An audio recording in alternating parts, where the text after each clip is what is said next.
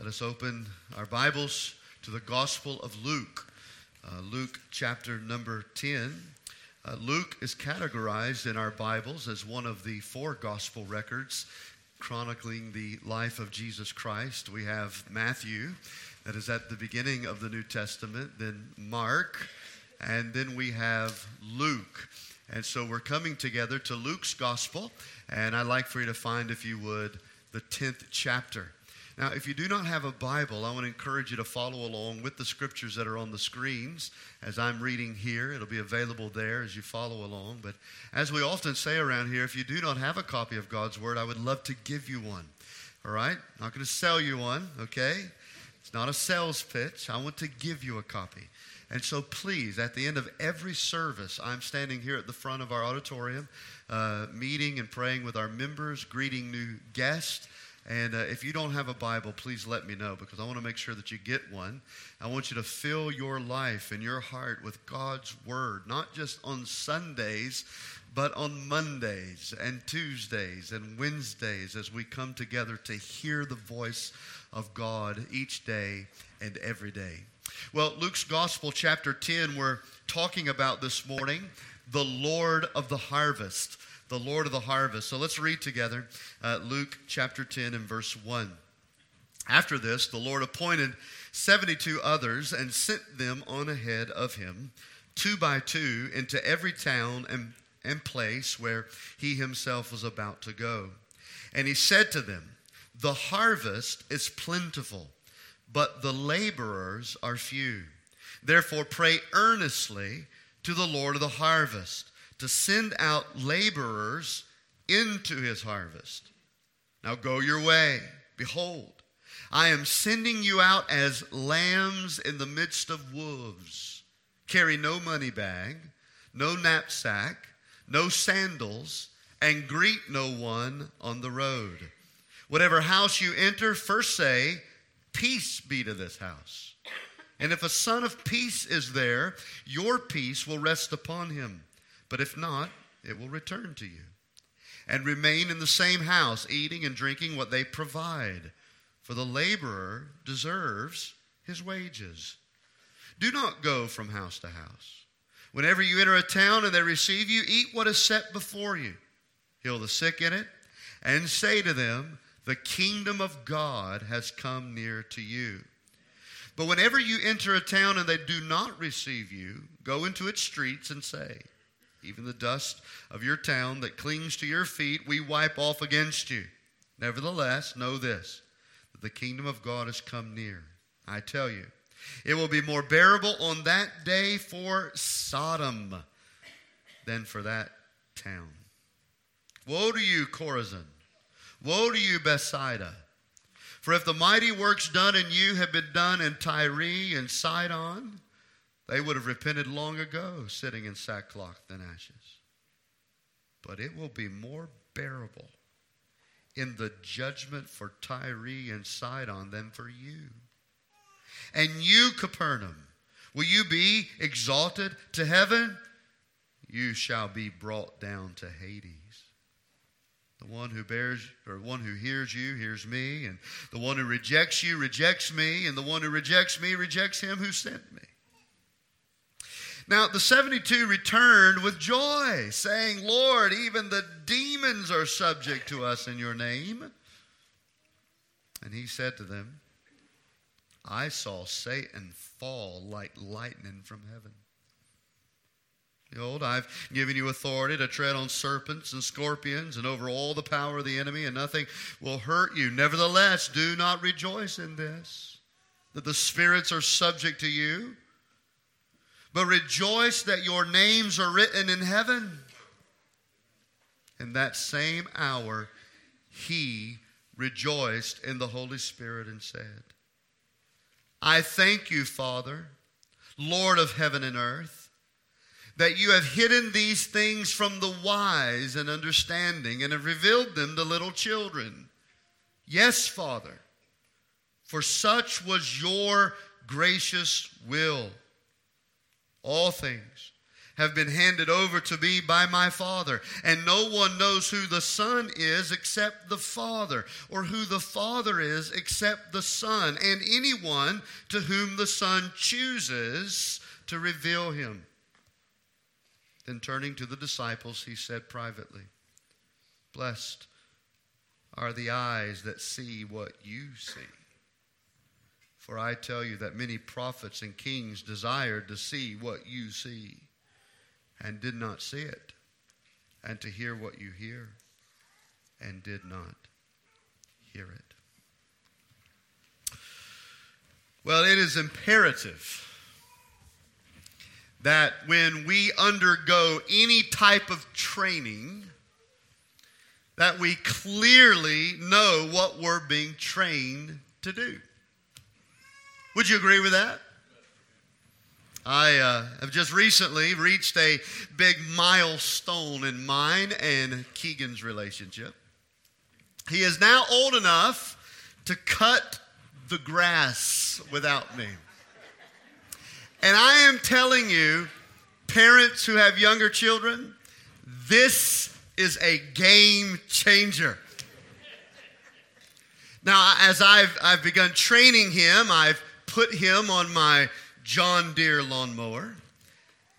And before we turned the blade on, I wanted him to get used to driving it around the yard. You know, I don't want him running into trees or my fence or our vehicles or our house or whatever else is out there. And fortunately, at this point, he's only run into one thing, and that's the playground. It's all together still. But before we started engaging the blade and learning how to cut the grass, I put him on the John Deere and I wanted him to get used to driving it around the yard. But I'm not training him to go joy riding on my lawnmower. They'd like to do that. Occasionally, Dad, can we go out and drive the lawnmower? That's not what I'm training him to do. His training has a purpose.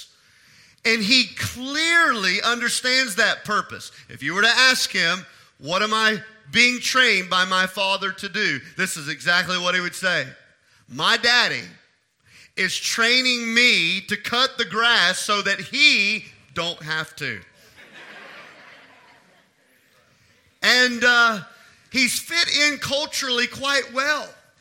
In fact, the first day that I put him on the John Deere and put it on level one speed and engaged the blade, and he began driving around the backyard, he decided he would stop and take his shirt off. It doesn't really matter to me whether he wears a short, a shirt, what pace he's going, as long as he does what I am training him to do. Now you get the point. We have to clearly know what we are being trained to do. Now, I'm afraid that we're not always clear about this in our relationship with Christ. What it is, he's training his followers to do. Now, I think we all know who Christ is discipling us to be. Christ is not discipling you to be like me. He's discipling you to be like Him. Him. That's who Christ is discipling us to be. But I'm not so sure we fully understand what Christ is discipling us to do. To do. And I mean all of us, by the way. All of us. Not just missionaries. Not just pastors, not just evangelists, uh, not just church planters and elders and deacons, but, but all of us who follow Christ, all of us who claim to be disciples of the Lord Jesus. Well, our passage today in Luke chapter 10 is extremely clear on what Christ is discipling and training his followers to do. And let me state it for you in brief summary. Those who profess Jesus as their Lord and Savior. Those who claim to be Christ followers.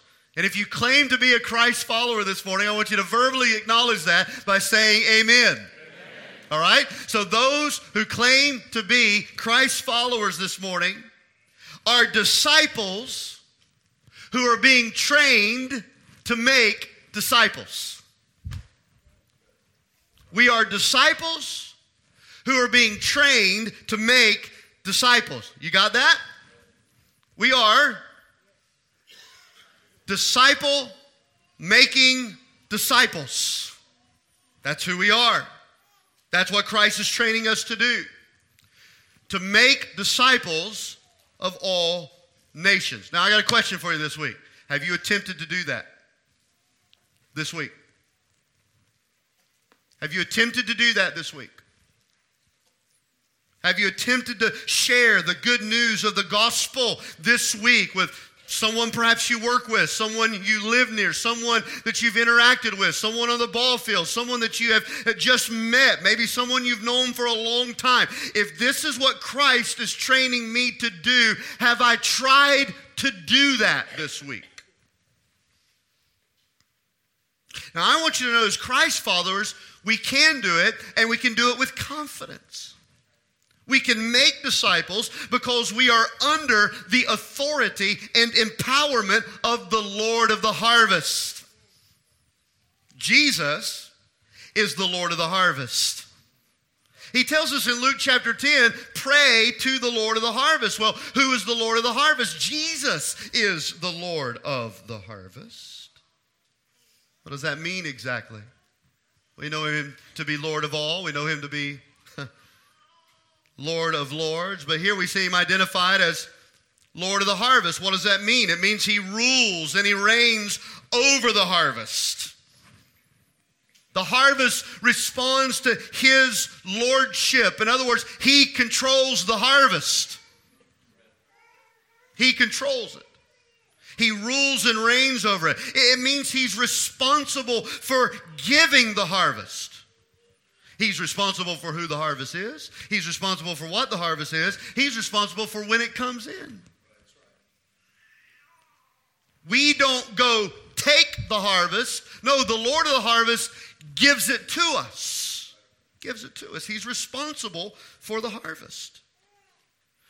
But being the Lord of the harvest, we also note that He requests us to share in the work of the harvest, to join Him in harvesting souls for the kingdom of God. Jesus is the Lord of the harvest. And here's the question I want you to ask as we go through these verses together What am I going to do about these verses? You know, every time I open my Bible and begin to prepare a sermon, whether it's for Wednesday night and Sunday night, and I know some of you think that I may not give as much attention to Wednesday night as I do Sunday morning, but I want you to know sometimes I give more attention to Wednesday than I do Sunday. So, whether it's Wednesday or Sunday or Saturday or whatever the case may be, when I open my Bible, I always ask these questions What does God want us to know? What does God want us to do? What does God want us to know? What does God want us to do? Here's what I want you to ask this morning as we go through these verses together What am I going to do about this? What am I going to do about this? How am I going to respond to what Christ is training me to do? Well, let's look at this passage and what the Lord of the harvest is telling us to do. Number one, he's telling us to earnestly pray. Earnestly pray. So we come to verse 1, chapter 10. And uh, in addition to his 12 disciples, Jesus chooses to send out 72 others to go two by two into every town and share the gospel. And as he does, he gives them a prayer request. I believe we ought to take seriously every prayer request that our brothers and sisters share with us. But we must, we must pay attention when the Lord of the universe asks us to pray something specific. Here's a prayer request from Jesus this morning. I, have given you some things that our church family has asked you to pray about. We're praying for the Luffmans. We're praying for the Revels. We're praying for others in our church family for various needs. But let me give you this morning a prayer request from Jesus. Jesus wants us to pray about this. Verse 2, he says to them, The harvest is plentiful, but the laborers are few. All right, let's stop right there for a moment. The harvest is plentiful, the laborers are few. This is the basis for his prayer request. First, he says the harvest is plentiful. You know what that means? The opportunities are great. The opportunities are great.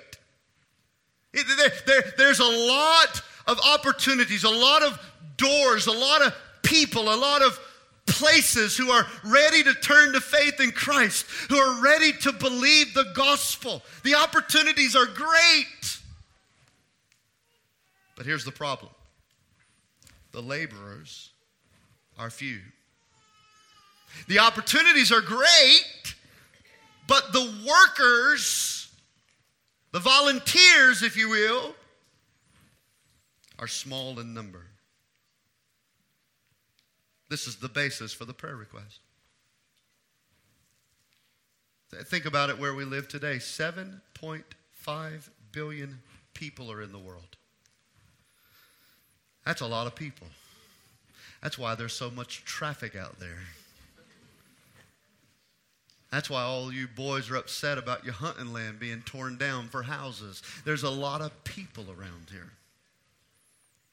But do you know among 7.5 billion people, statistics tell us that only 2% of those are evangelical Christians? That is, only 2% of 7.5 billion people have heard the gospel and have believed the gospel and are following Jesus Christ as their Lord and Savior.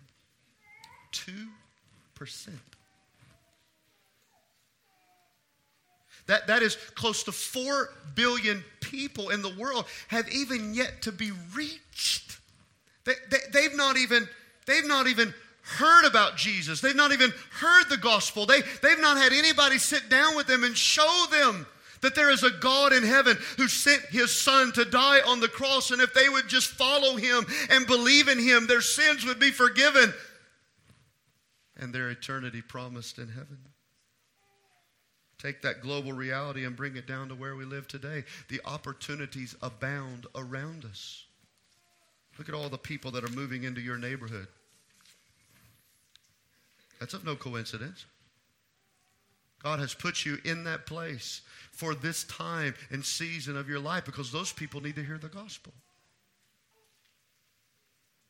Th- think about the cultural opportunities that we have as a church, cultural opportunities that I'm not sure our region has ever had before, like we do now. Our area is the fastest growing Hispanic population in the Southeast.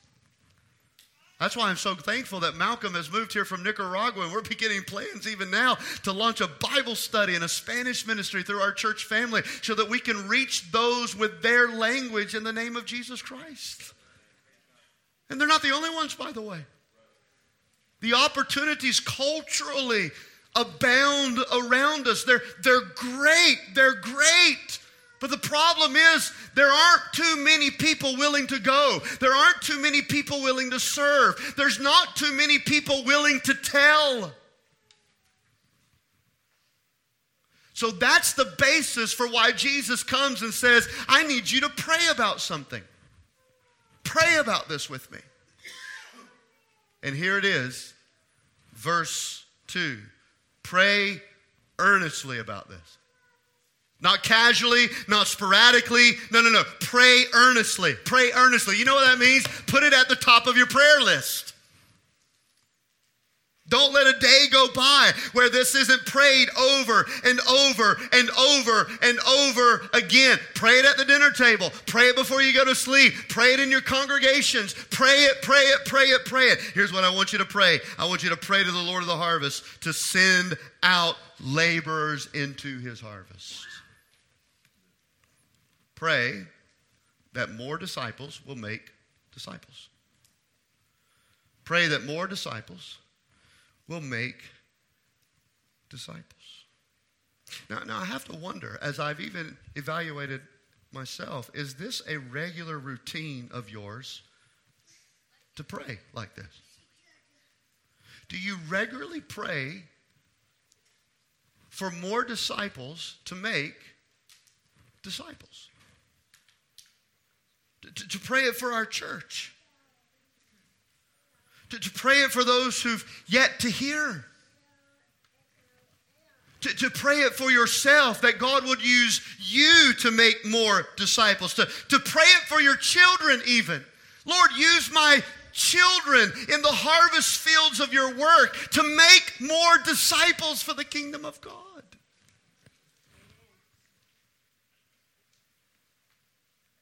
You see, the problem, according to Jesus, is not the opportunities. The problem is the volunteers,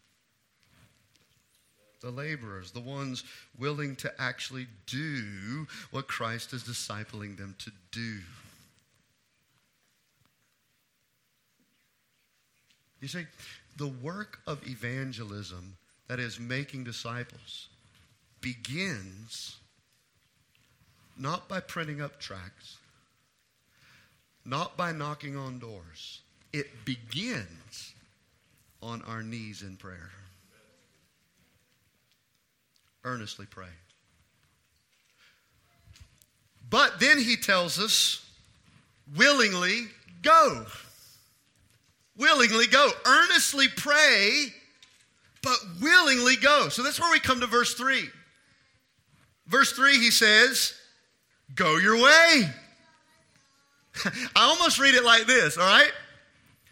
Boys, girls, the harvest is great. The opportunities in each town is, is unbelievable. But, but the workers are few, so let's pray. Let's pray as I'm sending you that more like you will go and make disciples. And they're, yes, sir, yes, sir, we'll pray. And it's almost like Jesus is saying, now, now what are you standing here? Go, go, get out of here.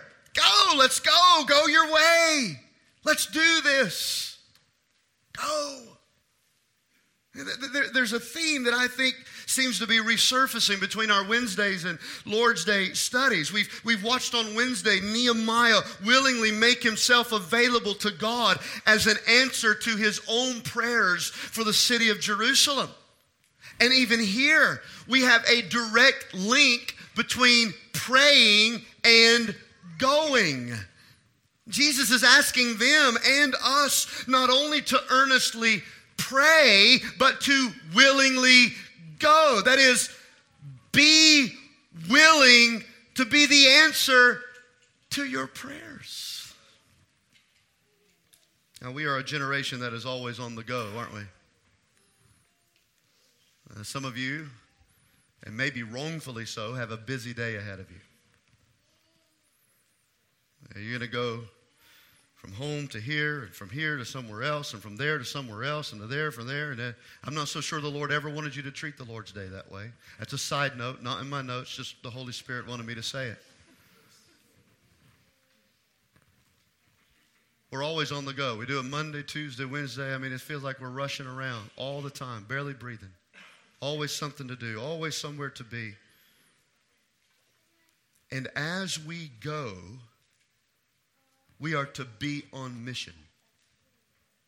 As we go, we're to be on mission. This is the essence of the Great Commission. Jesus said in Matthew 28 19, Go and make disciples of all nations. The idea being, as you go, as you go, or wherever you go, make disciples. Make disciples. This is not just about those who leave here and go across the seas there to make disciples. No, this is all of us. As you're on the go, as you're going to work, as you go home, as you go to the store, as you go to church, as you go and wherever you go, make disciples. Make disciples.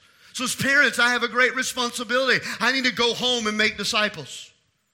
As a pastor, I want to come to church. I want to go to church and make disciples. I want to, I want to, I want to go to the ball field and make disciples. I want to, I want to go out and do whatever I can to attempt to bring people to Jesus Christ. Go, he says. Willingly go and make disciples. And of course, as we go, he gives us some basic instructions beginning at verse 3. He says, As you go, these are not on the screen, but let me just mention them to you. Number one, he says, As you go, look to Jesus as your strength. Look to Jesus as your strength. Verse 3, Jesus says this Look, I am sending you out as lambs in the midst of wolves. Now, that's quite a picture, isn't it? I'm sending you out as lambs among wolves. It describes Christ's mission, watch this, as a vulnerable one. God does not send us out as celebrities among admirers. He sends us out as lambs among wolves. We're called to take the gospel into environments that are sometimes, church family, less than cozy. And to people who can be more than apathetic. Like lambs in the midst of wolves. Sometimes Jesus is saying here, the message of God will be viciously rejected. The word of God will be violently assaulted. And yes, even you and I, the messengers of God, will be vindictively mistreated. But he is the Lord of the harvest. That means he is Lord over the harvest that's coming in. He's Lord over the lambs and who he is sending out. And he is Lord over the wolves who are going to try to stop us. He's Lord of it all. And that is confidence in our hearts that we can look to the Lord of the harvest for strength. That, that is, church family, we can make disciples as lambs among wombs through or wolves through Christ who strengthens us.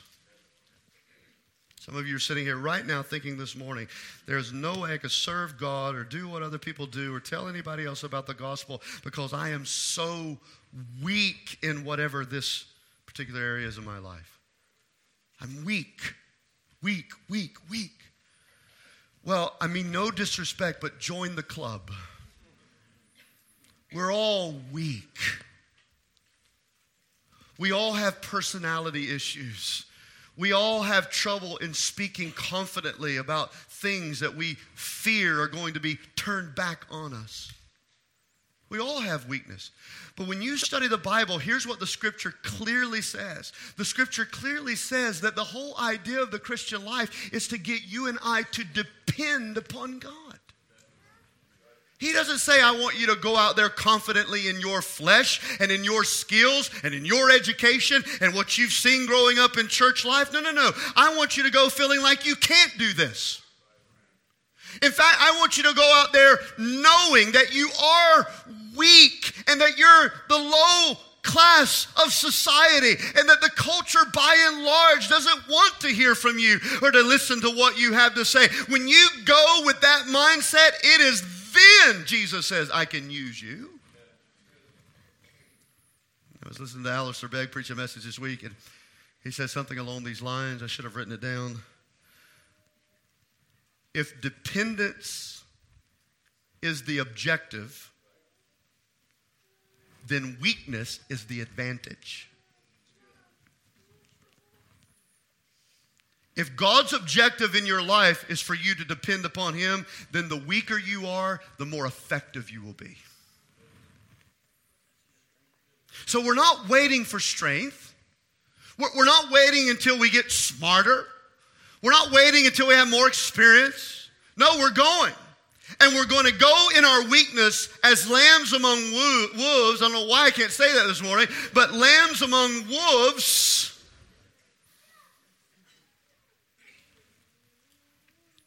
Because Jesus is our strength. Look to Jesus as your strength. Secondly, don't get distracted from the mission. Don't get distracted from the mission. Look at verse 4 carry no money bag, no knapsack, no sandals, and greet no one on the road. Now, some of you introverts love that last phrase. I don't have to talk to anybody. This is great. Sign me up.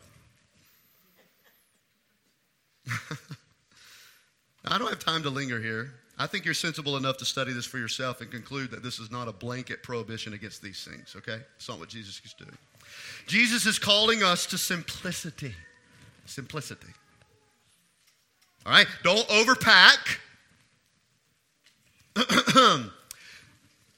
Don't overpack.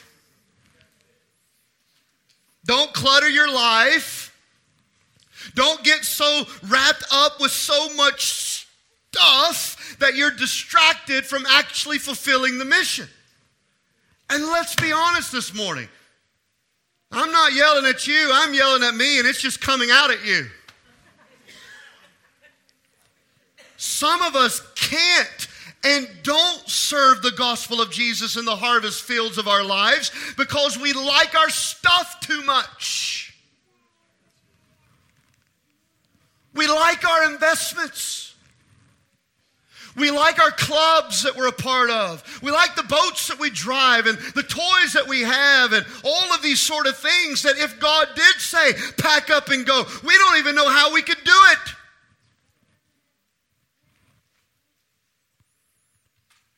That's what Jesus is saying.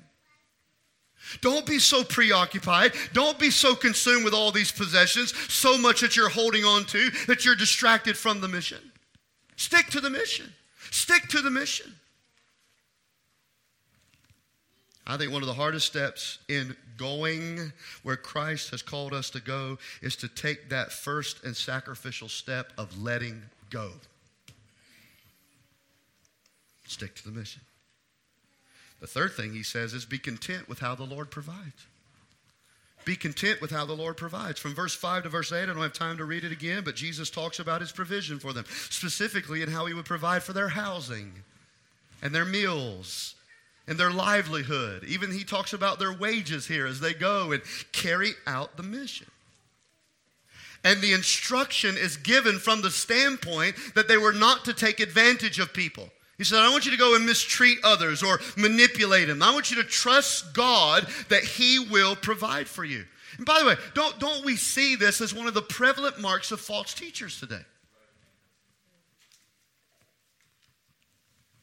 Manipulating people, mistreating people to pad their pockets in order to go forward into the work of God. This is what Jesus is warning us about. You just trust God. God will provide for you. God will provide for you. Now, this is exactly where we live, isn't it? It's a reminder that as we go and give for God, He will provide and care for us. That's what Philippians 4:19 promises. My God will supply every need of yours according to not your riches. All right? According to his riches of His grace. Now, being content with how the Lord provides includes you and I refusing to make deals with God. Lord, I'll go here. I'll tell more about Jesus. I'll serve in the church if you do this for me. No, no, no. That's not how God works. To be content with what He is doing and what He has done is to say, no, no deals, no deals. It's, it's rejecting any spirit of entitlement that often arises in our hearts. It's just simply saying, This is where God has called me to be. This is what God has called me to do. And I'm going to trust Him to provide. All right, there's a fourth one, and I'm going to move on to the last point. These are basic instructions, by the way. Preach the good news of the gospel. So again, let's, let's, let's, just recap this. As you go, he says, look to Jesus as your strength. Don't get distracted from the mission. Be, be content with how the Lord provides and preach the good news of the gospel. Say to them, verse 9, the kingdom of God has come near to you. Now, if you take a literalistic wooden interpretation of the scriptures, and verses like this are going to mess you up. Jesus is not saying, I want you to literally go to that man that lives next to you. His name is Charwin. And I want you to tell him that the kingdom of God is near to him. If Charwin's an unbeliever, he's like, Can you speak English? Like, what are you what are you saying here? I have no idea what you mean by that. All right, this is a summary. Luke is giving us a summary. Okay? What do we know about the kingdom of God? kingdom of God is something that God does. It's, it's not something that we do. So he says, as we go, we are not preaching ourselves, we are preaching Christ. We are preaching what God has done for us in Jesus. This, this whole summary of the kingdom of God being near to you, he says, I want you to go and preach the gospel. I want you to go and tell everybody what God has done for them in Jesus Christ, that they were born into this world as sinners, separated from God. You did not have to learn to become a sinner. You are a sinner because you was born a sinner. Nobody had to teach that to you. When God created this world, He created it perfectly, but man messed it up. We got prideful and selfish, and we disobeyed God. And Adam and Eve, the first of God's creation, sinned against God. And now every person who has ever been born is born into sin, and that's a big problem. It's a big problem because that means sin causes us to be at a distance from God. God, who is perfect and sinless and holy and righteous, he cannot be anywhere near sin, anywhere near it. All right, well, Pastor, I'll, I'll just, I'll do better. You know, I'll, I'll uh, pull myself uh, up by my bootstraps, as they say, and I'll, I'll focus on good morals and good values, and I'll vote the right way, and I'll attend church every once in a while, I'll love my neighbor, and, and uh, all this kind of stuff. I'll do all these good things, and maybe it'll balance itself out. Well, th- that's, that's a problem too, is because God says you can never balance it out. Never. Romans chapter 3 says it is impossible impossible for us to be right with God through our good works. Okay? Well, now we have a no problem, another problem. You see, here's the thing about the gospel we can't get to the good news until you weed through all the big problems. The big problem is I'm a sinner. Big problem is I can't balance it out. Another big problem is if I die like this, not only am I separated from God now, I'll be separated from Him forever. You see, some of you are trying to answer those questions. How did I get here? Well, you got here because God. What am I doing here? You're, you're here to worship God, to glorify Him. Well, where am I going? I, I can't answer that for you. I can tell you about where people go. You see, heaven, heaven is the place where God dwells. It's a place of perfection. And those who belong to God go to heaven. But those who are still in their sins go to a place called hell. That's what happens after life death, and then heaven or hell. Well, if you're telling me I was born a sinner and that I can't balance it out, nothing I can do to even earn God's favor and acceptance in my life, then, then Pastor, you're, you're, you're telling me that we're all just messed up. Well, we would be. But let me tell you how much the God of heaven loves you. He sent himself because he's the only one. He's the only one who can make us right with him.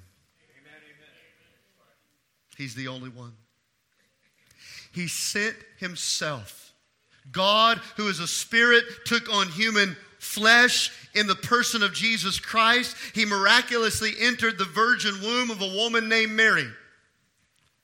She carried Jesus for nine months. She gave birth to him. He lived.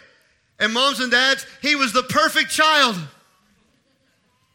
sinless you say that's unbelievable. It is unbelievable. But it's the only way. It's the only way. He, he, he, he's sinless. He's, he's, he's perfect. And he did that for 33 and a half years until one day he willingly let a bunch of wicked Roman soldiers who hated him murder his life. But notice that I said he willingly let them do it. He said, No man took my life. I laid it down. This was the reason I came. I came because you can't balance the scales. I came because you can never be right with God on your own measure. I came because you can never die for your sins. I had to do it, Jesus says. And so he comes, and in perfection, he lets himself be killed, and he dies. And he's buried. And through that sacrifice, his blood now becomes the miraculous power by which all your sins are washed away. We call it the great transaction. He took my sin and he put it on himself on the cross. He who knew no sin became sin for us that we might know the righteousness of God. He took my sin, He put it on Himself. And you know what He does when I come to Him in faith? He takes His perfection and He puts it on us. So, guess what, sinner friend like myself? When you come to faith in Jesus Christ as the Lord of Lords and the one and only Savior, He does not look at you as the sinner you know you to be. He looks at you as perfectly righteous because He doesn't see me, He sees Jesus Christ. Oh, by the way, did I tell you He came back to life? And that's what we call the exclamation point. He's showing off.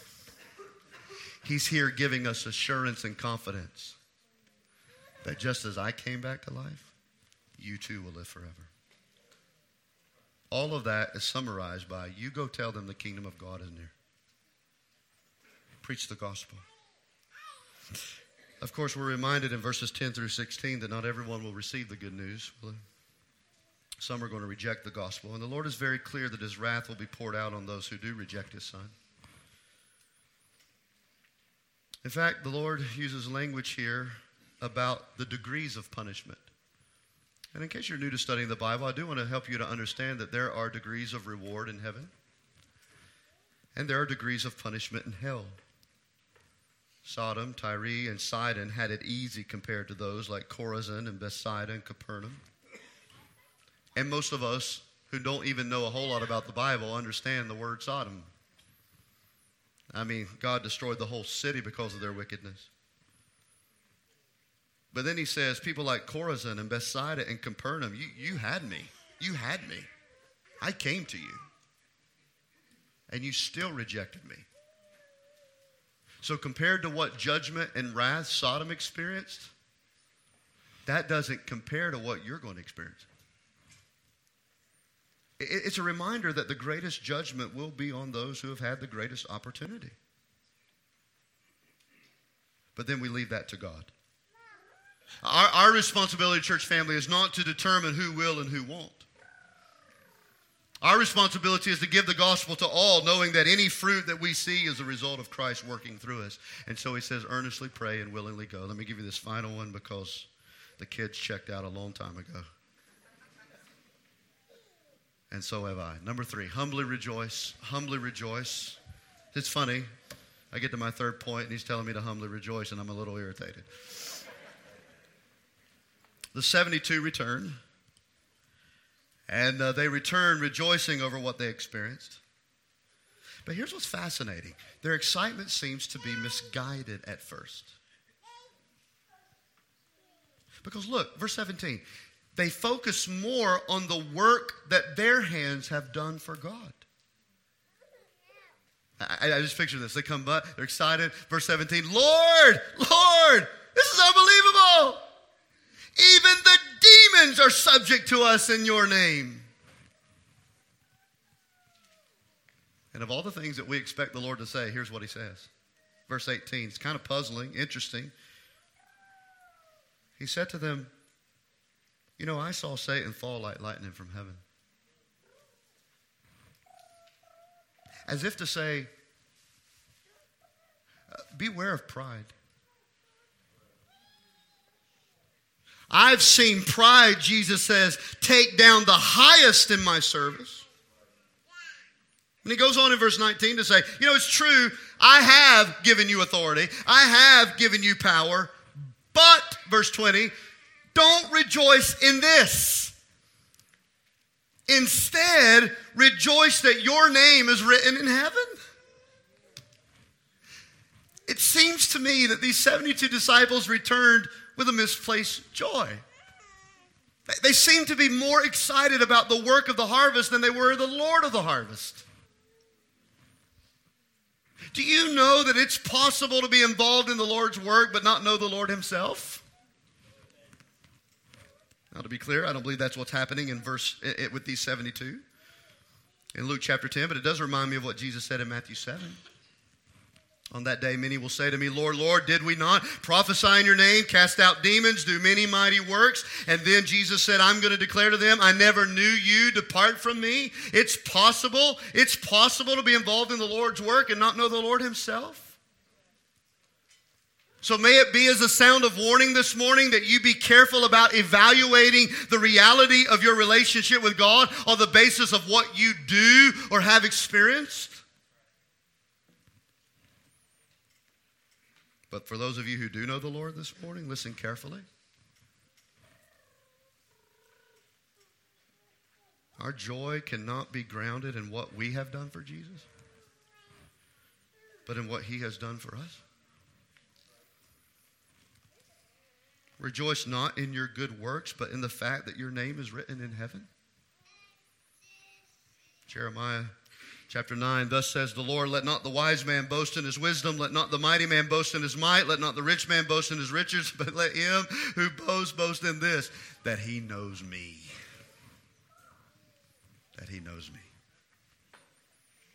I think it's often a temptation to be so wrapped up in what our hands are doing for Jesus that we neglect to worship Him in the reality that we belong to Him. Now, here's where our passage concludes. It concludes with a scene of Jesus Christ Himself rejoicing. And I challenge you to do your homework because I, along with Ligon Duncan and John Piper, believe that this is the only time we ever see Christ in the Gospels actually rejoicing. Now, we see him commending us to rejoice and things of that nature, but a scene where we actually see him rejoicing like we see him weeping and mourning in other cases. So, so to me, that's a, that's a striking mark in and of itself.